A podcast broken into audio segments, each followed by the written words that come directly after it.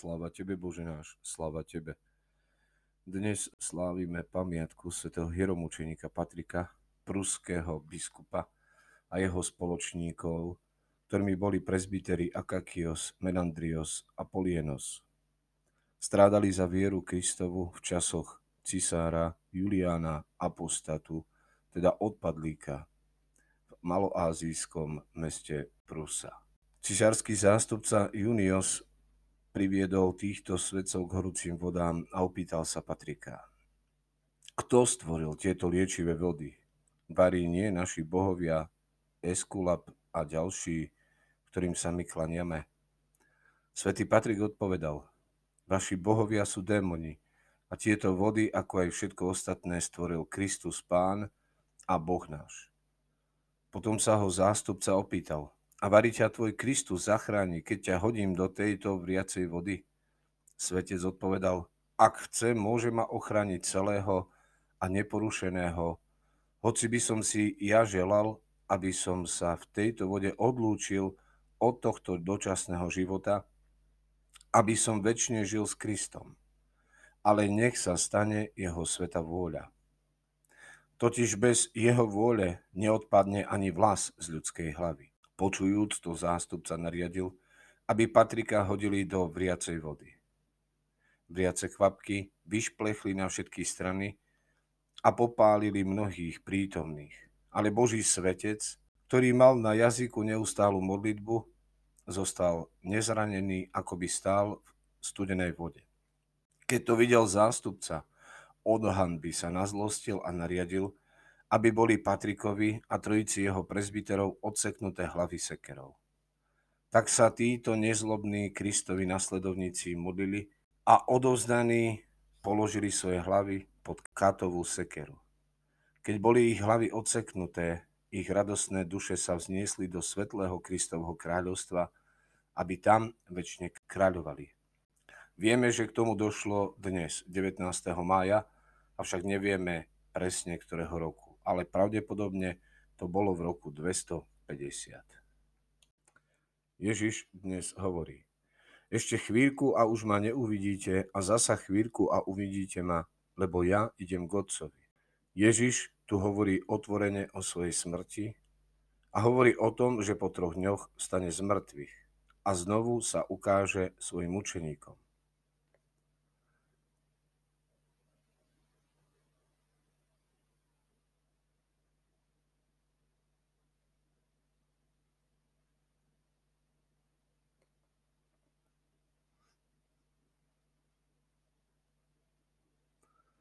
A dodáva, vy budete plakať a nariekať a svet sa bude radovať. Budete žialiť, ale váš smútok sa premení na radosť. Ale uč- jeho učeníci plačú. Avšak učeníci uvidia Ježiša znovu o tri dní. A tak sa budú zradovať zase oni. Aký je to kontrast medzi učeníkmi a neveriacím svetom. Svet sa raduje, zabáva, svet často uznáva opačné hodnoty než Boh. Vďaka tomu sa kresťan môže niekedy cítiť ako stratená existencia alebo posledný mohikán. I keby však dnes bol život naozaj tak ťažký za vieru jediného Boha, príde iste jeden raz deň, keď sa budeme všetci radovať. Preto je dôležité sústrediť svoj pohľad do budúcnosti.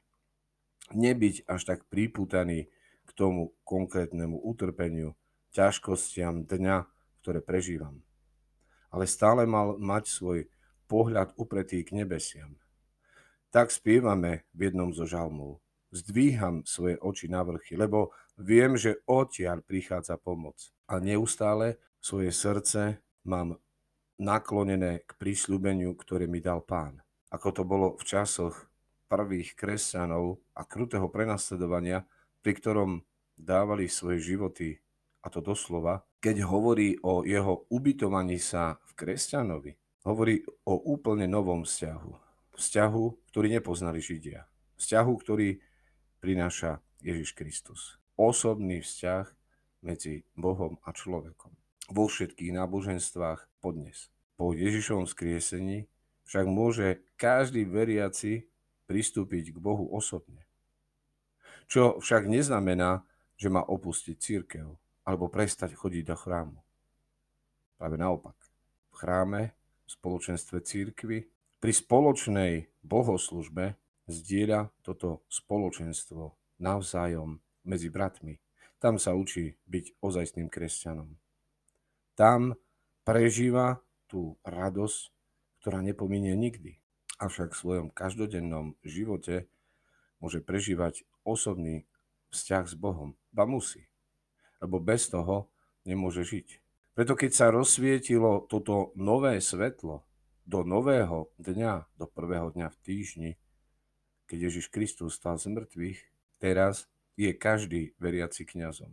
A každý môže s Bohom hovoriť priamo a osobne. K Bohu neprichádzam na základe svojich vlastných kvalít. Koľkokrát sme to vyslovili. Oče, pomodlite sa, veď vy máte blízko k Bohu, vy máte ten otvorený kanál k nebu. Ako raz poznamenal istý kňaz, a ty nemáš ústa. A ty sa nedokážeš modliť. Áno, ja sa budem modliť, ale prosím, aby ste sa modlili aj vy. Lebo Ježiš povedal, kde sú dvaja, alebo traja v mojom mene, tam som ja medzi nimi. A proste o čokoľvek, a dávam to. Ale pritom dodáva proste o Svetého Ducha.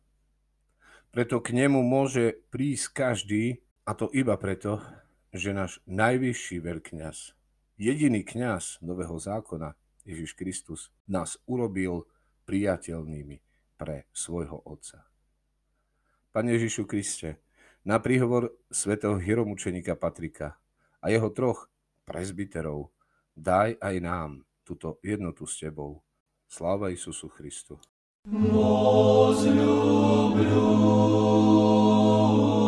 Share.